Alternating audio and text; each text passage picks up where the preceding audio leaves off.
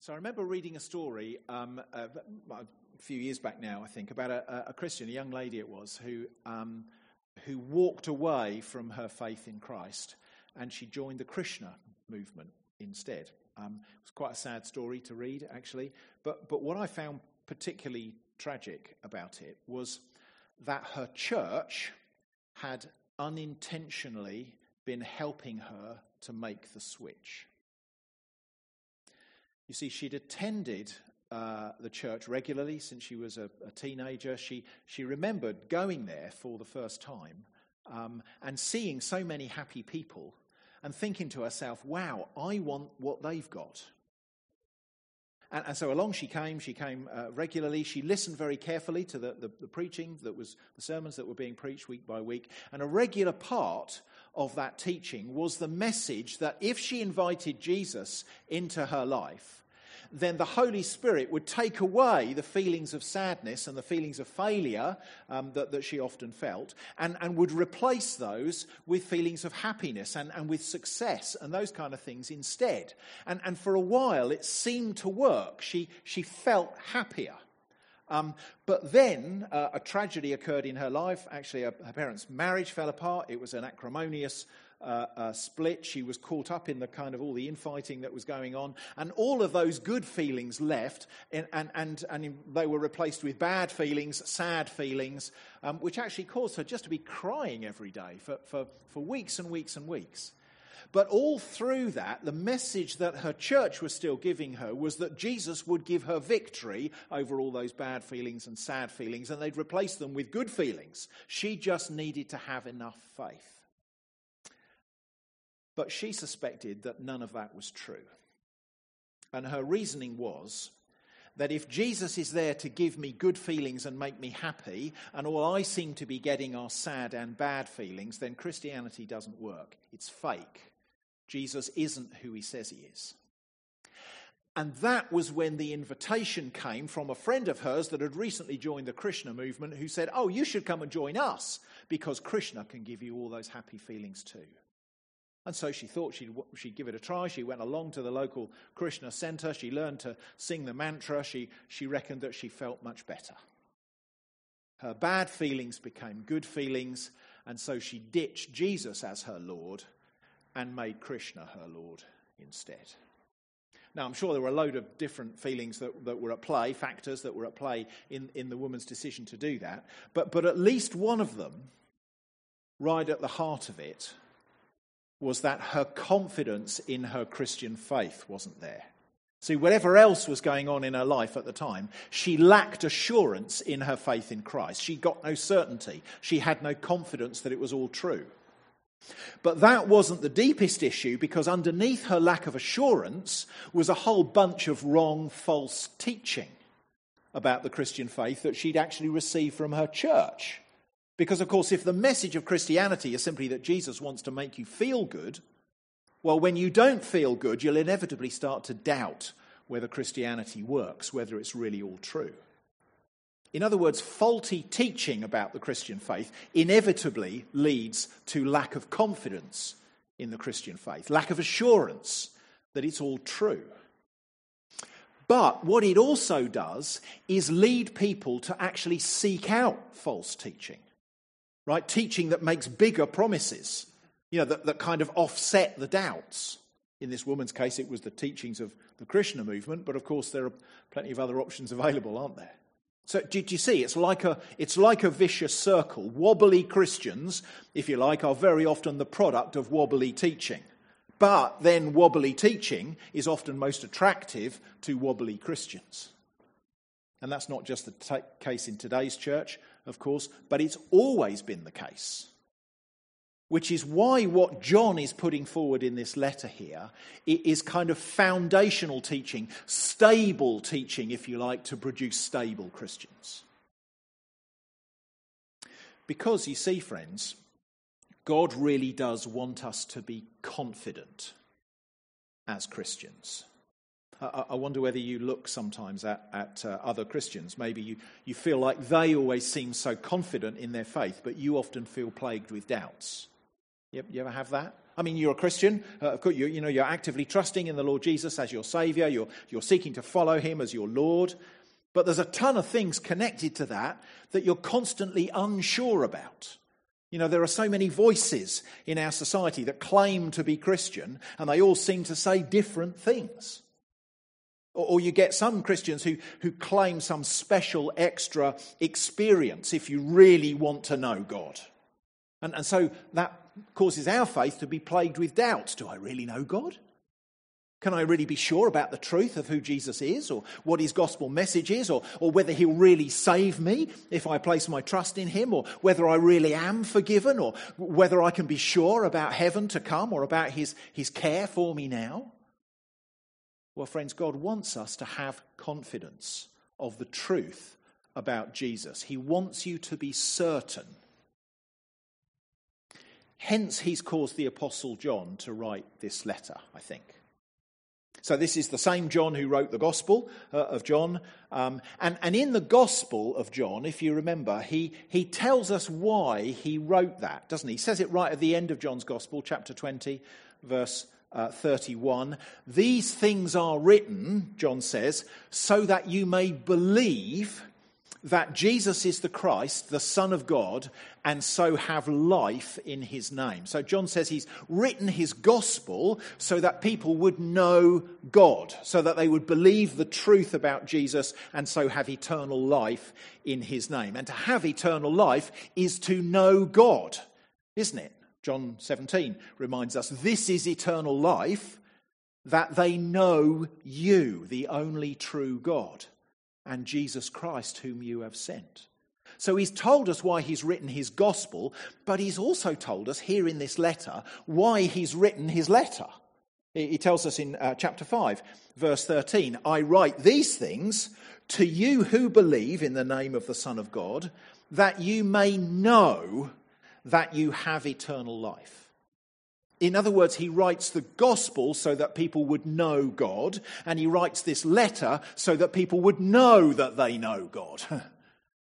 he wants them to have confidence, he wants them to have certainty, assurance about the truth of Jesus. And frankly, he needs to write the letter because the churches that he's writing to, this is a, a kind of a circular letter to churches in uh, uh what was called then Asia Minor, kind of modern day Turkey that the churches that he's writing to are being influenced by a, a, group of people who've kind of split away from John's church because they were teaching a false gospel. And John refers to those people in chapter 2, uh, verse 19, when he says, They went out from us, but they were not of us. They didn't really belong to us. For if they had been of us, they would have continued with us. But they went out that it might be plain that they are not of us.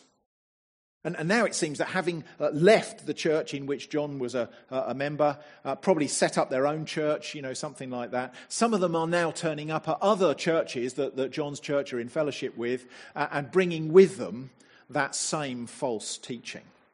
And, and it's, a, it's a different teaching that, as we'll see, has a different morality uh, attached to it as well. And, and as usual with these things, it's, it's just close enough to the truth to kind of be seductive, but it's undermining the confidence of the Christians that John is writing to. That's the problem. And it's undermining their confidence because what the false teachers are claiming is that they have a kind of special anointing from, from God by which they have been given the true knowledge of God. Do, do you see? In other words, they're, they're the ones who are really in the know. However, what they believed and taught was basically, it's what the, the scholars call today Gnosticism. Um, and it's basically the, the, the, idea that physical things were bad and that spiritual things were good. You know, the things associated with the physical, the material world, were inferior things, uh, uh, uh, uh, uh inferior to those things that are in the, in the spiritual realm, if you like. And, and, that, and that idea led the false teachers to teach two very dangerous errors a, a, dangerous theological error and a dangerous moral error. And, and the theological error was that they didn't believe that Jesus was the Son of God. Um, with, with, their view that, that, uh, that things in the physical realm were basically bad, they just couldn't accept that God took on a body in, in the person of Jesus. And especially that he'd taken on a body which then became subject to, to pain and suffering on the cross. And so they came up with their own teaching instead, uh, uh, uh, uh, which, which said that Jesus was just a, like an ordinary human, you know, upon whom a, a, a supernatural being, the Christ, descended at his baptism and then left him before his, his crucifixion. In other words, Jesus was just a normal guy who was kind of inspired, uh, as it were, for, for part of his life. And then the moral error that they taught was that because our bodies belong to this inferior physical world and not the superior spiritual world, it didn't matter much what you did with your body, right? How you lived, uh, provided that you believed the right things. So this is, this is Gnosticism. And, and it's still pretty attractive in today's church as well, of course. Um, do you find it hard to live a, a moral life? Well, don't worry as long as you've prayed the prayer.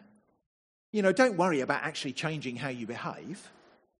Or, or are, there, are there bits of the Bible that you're not too sure about? Well, don't worry, because what matters is the kind of the inner experience, spiritual experience of the now. You know, not the so called objective truths of the past. Faith is, is in the heart, it's not in the head. It's about feelings rather than facts. You probably hear that around quite a bit. But of course, the trouble with it is that it results in basically a whatever works for you kind of Christianity, which, whilst, whilst it might retain the name Christian, is, is, is really nothing of the sort.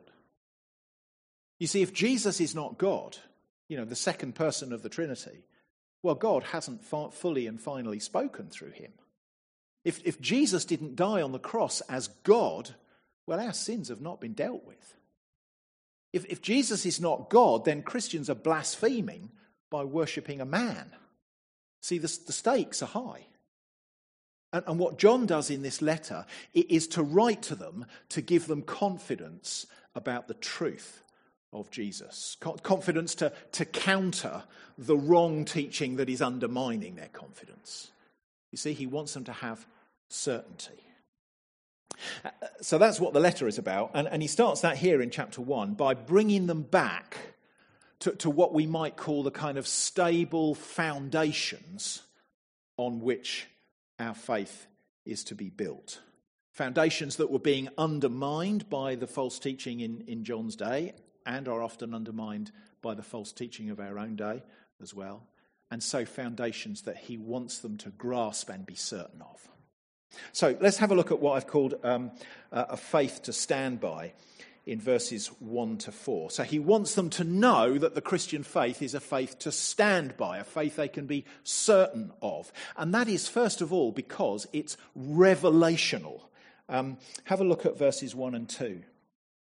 That which was from the beginning which we have heard, which we have seen with our eyes, which we have looked upon and have touched with our hands concerning the word of life. The life was made manifest, and we have seen it and testified to it and proclaimed to you the eternal life which was with the Father and was made manifest to us. And, and maybe the, the first thing that we ask as we read those verses is, well, who is he talking about? What is he talking about here? You know, so he says, that which was from the beginning. What, what's that? Well, it, it, it seems to be something eternal. It's from the beginning. Which we have heard, so, so it's a message of some kind, which we have seen with our eyes. So it's an eternal message that you can see. But, but more than that, verse 1, which we have looked upon and have touched with our hands. So, whatever John is talking about here, it's an eternal message which they have heard and seen and touched. Right? It's a message in a tangible form, something physical that you can touch.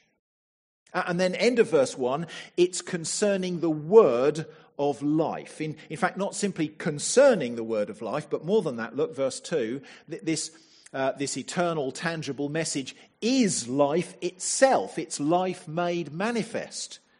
Verse 2, it's life that's appeared and been seen and, and testified to and, and proclaimed as the eternal life which, which was with the Father and was then made manifest to us. Verse 2, do you see? So you, need to kind of unravel the language a little bit, but once you do that, it's actually pretty clear just, just what, or, or rather whom, John is talking about, isn't it? He's talking about Jesus as the Son of God, isn't he? Because it's Jesus, the Son of God, who is eternal, who's from the beginning. Right? It's Jesus who is a message. He's, he's God's word to us, God's self expression, who, who comes to us preaching and teaching. It's Jesus who, who comes to us as tangible and, and touchable. You know, come, he comes in physical form so that he could be seen uh, uh, as well as heard and, and touched with, with hands because he comes as a human man. It's Jesus who is eternal life because eternal life is to know God. And if you want to know what that looks like to perfection, look at Jesus who has known God from eternity and knows God so perfectly that he is eternal life. It's exemplified in him. So, friends, he's talking about Jesus here, isn't he? As being God the Son. And, and, and don't miss the point of, of John writing it, which is that God the Son, this eternal life who was with the Father from the beginning, you know, in other words, the, the transcendent, the, the divine God himself, has been revealed. Right? He's been made manifest. He's appeared. And, and John says, We've heard him and seen him and touched him. Do, do you see? John is telling us that this really happened. He's telling us that God Himself has physically appeared in our world, in our history, as a human man, and we, he says, actually heard and saw and touched the divine God. That's what he's saying. Now, this, this, this you know, idea of Jesus being God, that's probably quite familiar, I guess, to, to most of us. But can I ask you, do you really believe that? Are you convinced that that is true? Are you personally persuaded that if you had been born a couple of thousand years earlier than you were, a couple of thousand miles southeast of here, that you too could have heard and seen and touched God? Because that is how definite, that's how concrete Jesus coming into the world as God in the flesh actually is.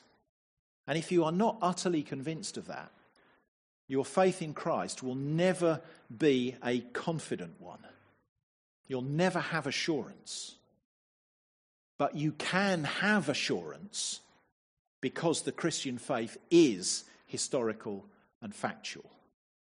Do you see? You can check this stuff out. You can be convinced by the evidence.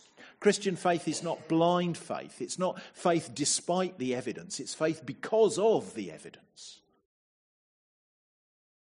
Now, we'll see a little bit later in the letter, um, the false teachers here, they really didn't like this very much.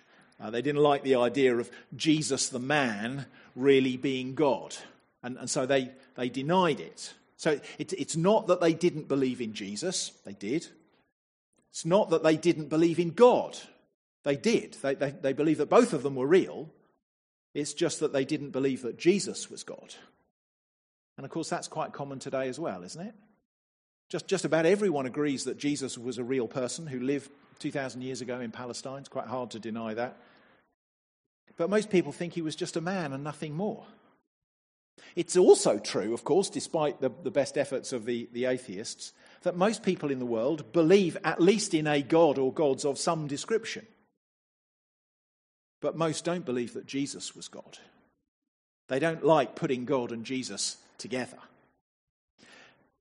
And actually, that's quite convenient, isn't it? To, to believe that Jesus was not God.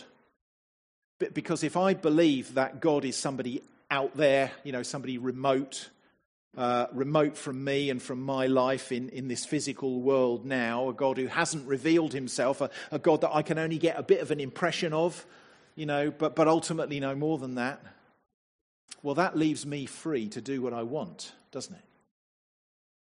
But actually, what the Bible tells us, and what John is saying here, is that God has revealed himself, right, in concrete and tangible form so that we can know him and can be sure about him. We're, we're not left to guess who, who God is and, and what he's like because God has revealed himself to us by coming to us in the flesh, in the person of Jesus. God's not a mystery to us. Right? People in our world and our history have heard and seen and touched God so that we can be confident and certain about Him. So, friends, here's a reason why the Christian faith is a faith to stand by, right? Why you can be certain of it. It's because it's revelational, right? We can know God because He's revealed Himself to us in Jesus. But the Christian faith is also a faith to, to stand by. You, you can also be certain of it, not just because it's revelational, but because it's relational. Uh, because, you know, we, we, we could say, couldn't we, uh, why does the fact that these people were certain 2,000 years ago mean that I should be certain now? I mean, they were there, you know, but, but I wasn't. Well, did, did you notice how John uses the words uh, we and our and us in those first few verses? We heard, we saw, we touched, you know, you didn't, verse 1 which is why we testify to it, verse 2, and proclaim it to you, verse 3, and write it down, verse 4. So, so there's, a, there's a group of people here, isn't there? We, in, in which the Apostle John counts himself, who did hear and see and touch God in the flesh. And so they are testifying and proclaiming and writing it down uh, what they have heard and seen and touched. Uh, the word testify there in verse 2, it's a, it's a legal term. Um, it, it's the term for a, for a witness who testifies to what he's seen and heard. So, so John is saying there that we, and, and uh, that he, sorry, and others were eyewitnesses, right? We were there. We're proclaiming to you what we were witnesses of. Um, actually, the word proclaim there as well is about being given a charge or being given a, a commission to be a, like a spokesman, which, which kind of tells us who the we are, doesn't it? Because, of course, in the Gospels, including John's Gospel, of course, uh, as well as in the book of Acts, we see Jesus commissioning his apostles, don't we, to be his spokesman, to testify to what they've seen and heard. And then if you look back at verse uh, 3, uh, we're told the purpose of the apostles proclaiming what they've seen and heard. That which we have seen and heard, we proclaim also to you, so that you too may have fellowship with us. And indeed, our fellowship is with the Father and with his Son, the Lord Jesus. So, the purpose of John proclaiming Christ is so that his readers can share together in what he has. That's what the word fellowship means, isn't it? Sharing together in something. So he's proclaiming Jesus Christ so that you too may have fellowship with us, so that you can share together in what we have. And, and what is that? Well, end of verse 3 it's our fellowship with the Father and with his Son, Jesus Christ. And friends, that's what a Christian is isn't it? Christian isn't just someone who's simply been forgiven from their sin and rescued of its consequences or given a ticket to heaven or, or something like that. No, a Christian is someone who is in fellowship or in relationship with God the Father and the Son. You see, it's, it, it's not just that being a Christian means you benefit from God, right? But that you're in a living relationship with God, a sharing together with God.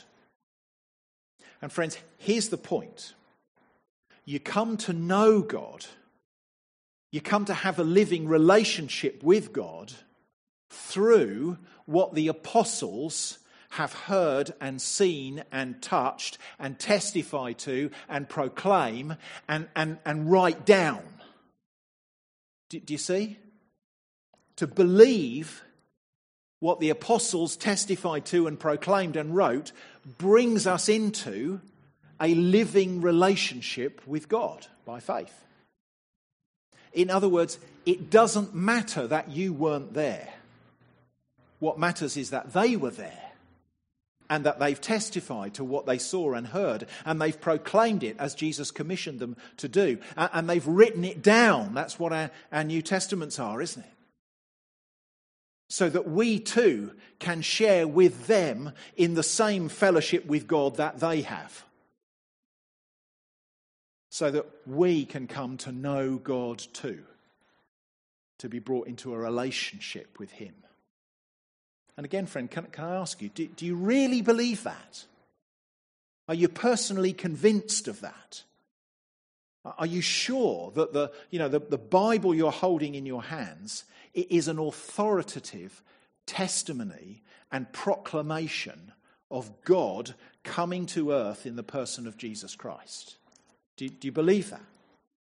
Are, you sure that by faith in its message of, of the birth and the life and the death and the resurrection of, of Jesus, you've been brought into a living relationship with God? Not because of the quality of your faith, but just because of the object of your faith, the Lord Jesus. Are you sure of that? Because if you're not sure, your faith will lack certainty. But John writes this so that you will be sure, so that you'll be certain of it. You know, of course, you, um, you, you, might have a, a, view of the Bible that the Bible's just really man's ideas about God. You know, maybe just one set of ideas amongst many of, as to who God is. That, that's quite a common way of thinking about the Bible. It's not uncommon actually within the church, very sadly. But it's not what the Bible says about itself. So I'd urge you to challenge what is a very unsafe assumption. That will never give you certainty. Because if Jesus is God come to earth in the flesh, and if the apostles actually did, as they claim and proclaim, hear and see and touch God on earth, this book is not simply their ideas, it's not simply one view among many, but it is what it claims to be which is the reliable eyewitness testimony and proclamation of God coming to earth. And so, therefore, the way to, to know that you can know Him, the way to have certainty about Him. So, John wants his readers to know that the Christian faith is a faith to stand by. You can have certainty of the truth about Jesus. You can really know God because he's revealed himself in Jesus. And because through faith in, in the, the apostolic testimony to him in the scriptures, we are brought into a relationship with God, such that we share together in the same fellowship with God that those first apostles had. But finally, look, let's have a quick look at verses 5 to 10, because um, he, he wants his readers also to know that the Christian faith is a faith to live by. Okay, have, uh, have a look at verse 5. This is the message we have heard from him and proclaim to you that God is light and in him is no darkness at all. So he's, he's kind of starting there with a basic truth, isn't he, about God's nature, that he is light. Okay, light is, is sometimes used in the Bible as a metaphor for um, kind of revealing something. So, so, kind of light shines in order to reveal something that's hidden by the darkness. It's used in that way. Um, but the other way it's used, and this is how it's used here, is as a metaphor for the, uh, for the moral purity of God or for God's perfect holiness. And, and you'll notice he makes a, a, contrast between light and darkness, and then he goes on to talk about us walking in darkness. Do you see verse 6, which he, he equates with lying or not practicing the truth? And, and then he talks about our sin in verse 8 and so on. So John's point is that God is light uh, which, by which he means that he is morally perfect. He is, he is utterly pure and, and sinless and holy. There's no darkness in him at all. Okay, there's, there's not even a hint of sin. In other words, God has revealed himself in Jesus, verses 1 to 4, and the God that he has revealed himself to be in Jesus, verse 5, is a God who is utterly pure and holy uh, and good. But of course, the question that raises then is how can we have a relationship with a God like that? Because, of course, my life, our lives, they couldn't be described as utterly pure and good, could they? But rather lives that contain quite a lot of darkness and, and failure. Now, now, one way that the false teachers were trying to deal with that question was by teaching that because our bodies belong to the kind of inferior physical world and not to the superior spiritual one, well, they could behave in any way they liked, you know, as long as they believed the right things. In other words, the, the darkness doesn't really matter, sin doesn't really matter. But, but John says, no. Look, verse 6. If we say we have fellowship with him, while we walk in darkness, we lie and we do not practice the truth. In other words, you can't claim to have fellowship with God while your behavior is a living rejection of God's ways. You can't do that. It's just not good enough to, to claim that darkness doesn't matter, that how you behave doesn't affect your fellowship with God. And of course, that's not just a first century issue, is it? Plenty of people today think the same. In, in, in fact, you know, morality itself is, is pretty much a, a personal choice these days, isn't it? We, we have our own morality that we, we kind of make up for ourselves. And we certainly don't see that our spirituality has any effect on how we live, right? It's like they're in different, different departments. But John says, no, God is light, verse 5. So if we claim fellowship with him but walk in darkness, we lie. We don't practice the truth, by which he means the, the truth that God has revealed about himself in Jesus, the, the truth that God is light. Do you see? We, you can't be walking with God who is light if you're walking in the darkness. But the other way that the false teachers uh, seem to be dealing with the question is by saying not, not only that the darkness doesn't matter, but that the darkness doesn't even exist. Have a look at verse um, 8. If we say we have no sin, we deceive ourselves, and the truth is not in us. So, so the idea he's, he's saying no to here is, is not the idea that sin doesn't matter, but that they don't have any sin. There's no sin in them. We're, we're already morally pure and, and good. Uh, you can see the same kind of thing in verse 10 uh, as well. If we say we have not sinned, we make him a liar. Uh, his word is not in us. Do you see? Um, so, so the idea here is that for me, sin doesn't even exist. And I, I think that too is a, is a kind of thinking that to some degree is still around, isn't it, in, in various forms. Not, not that anyone probably would claim to be perfect, but there's plenty of people who would say, well, basically we're good. You know, it's just that bad things happen to us. Or, or, there's an increasing tendency today, I think, to kind of explain away wrongful behavior as not really our fault. It's, it's just our circumstances, it's just my upbringing, um, it's just my genetic makeup. In other words, we're not really sinners, we're just victims. And, and, and if the idea that sin doesn't matter ignores what God is like, that, that He is light, well, the idea that sin doesn't exist just ignores what we are like doesn't it? Verse 8 if we say we have no sin, we deceive ourselves. Do you see? To pretend that we're basically good, it's just that bad things happen to us, well, that's to deceive ourselves. It's to ignore what we're like. So, so John here, he's, he's realistic enough, isn't he, to, to know that we do sin as, as Christians. Sometimes we sin terribly as Christians. We, we can backslide, we can fall into temptations. We can fall into temptations that can grieve us so much, leave us so scarred, that they undermine our confidence that we are even saved at all. Maybe that goes for some of us this morning. Maybe we're haunted by the memory of a sin that, that just shames us so much. Maybe the thought that God is light, you know, that he's, he's totally pure and moral. Maybe that's more of a painful thought for you than a comforting one. And then you're thinking, well, since, since darkness does exist, since, since it does matter, well, how can we who are dark possibly know a God who is light? in, in whom there is no darkness at all. How can we know a God like that? Well, friends, the answer is not to do with what the false teachers seem to be teaching. In fact, it's the exact opposite of that. Verse 9 If we confess our sin, right, we don't pretend it doesn't matter, we don't pretend it doesn't exist, we admit that it does. And so we confess what we've done wrong. We admit that on our own we don't deserve fellowship with God. Right? We don't deserve to know Him and, and be in a relationship with Him.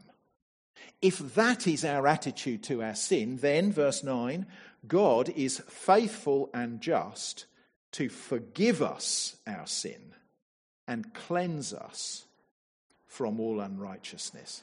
That is probably a verse that we use quite regularly, isn't it, in, in times of confession? It trips off the tongue for us as Christians. But do you see how extraordinary those words are? He is faithful and just, but he still forgives our sin. And we might think, well, surely if, if, if, we, are, if we are sinful and he is pure, then for him to be faithful and for him to be just would, would be for him to punish our sin, wouldn't it? So, how come he can be faithful and just and yet forgive us and cleanse us? How does he do that? Well, friends, it's because the God who is light who is utterly holy and pure and good, has made an amazing provision which enables us to come into his light. Right? And that instead of simply claiming to be in fellowship with God, verse 6, whilst walking in darkness, actually we are instead to walk in the light as he is in the light. In other words, we seek to live in consistency with who God is, not in rejection of who God is. And what this leads to, verse 7, is not only the kind of fellowship with one another that verse 3 reminded us is, is rooted in the fellowship of the Father and the Son, but also when we walk in the light, when we're seeking to live in a way that pleases Him, not a way that rejects what pleases Him, well, then the blood of Jesus, His Son, cleanses us from all sin. Do you see? How come God can be faithful and just and yet still forgive the sin of those who, who are seeking to walk in the light? Well, it's because our cleansing, our forgiveness, our fellowship with God and with, e- with each other, and knowing God, all of that is rooted not in the fact that sin doesn't matter, not in the fact that sin doesn't exist, but in the fact that our sin has been cleansed and forgiven by the shed blood of Jesus on the cross. Do, do, do, you see? In other words, friends, don't let your sin drive you away from God, away from Christ because you're so ashamed of it. Let your sin drive you towards Jesus in, in confession because his work on the cross, his blood shed on the cross for you, has, has all the power to purify us from all sin, to cleanse us, verse 9, from, from all unrighteousness. Right? The God who is light, the God who's blazing purity and, and holiness, he is the same God who, who in his Son came into our world, God in the flesh, in order to pour out his own blood to make us pure. And friend, this morning, he wants you to be certain of it he wants you to be sure of it. It's why he calls this letter to be written. He wants you to know, he wants you to be confident that the blood of Christ shed once for all, 2,000 years ago, in the history of our world, has all the power to cleanse you of all your sin. Friends, that is a faith to stand by. That is a faith to live by. Shall we pray? Let's pray. Father, please, by your Spirit's power, would you assure us of these things this morning? Um, cause us to trust your word and grant us assurance. Please uh, grow our trust in you and, and in your Son and in his work of the cross. Thank you that you write these things to give us confidence. So, so please, would we, uh, would we dig into them? Please, would we keep coming back to them that our confidence would grow? And we pray in Jesus' name. Amen.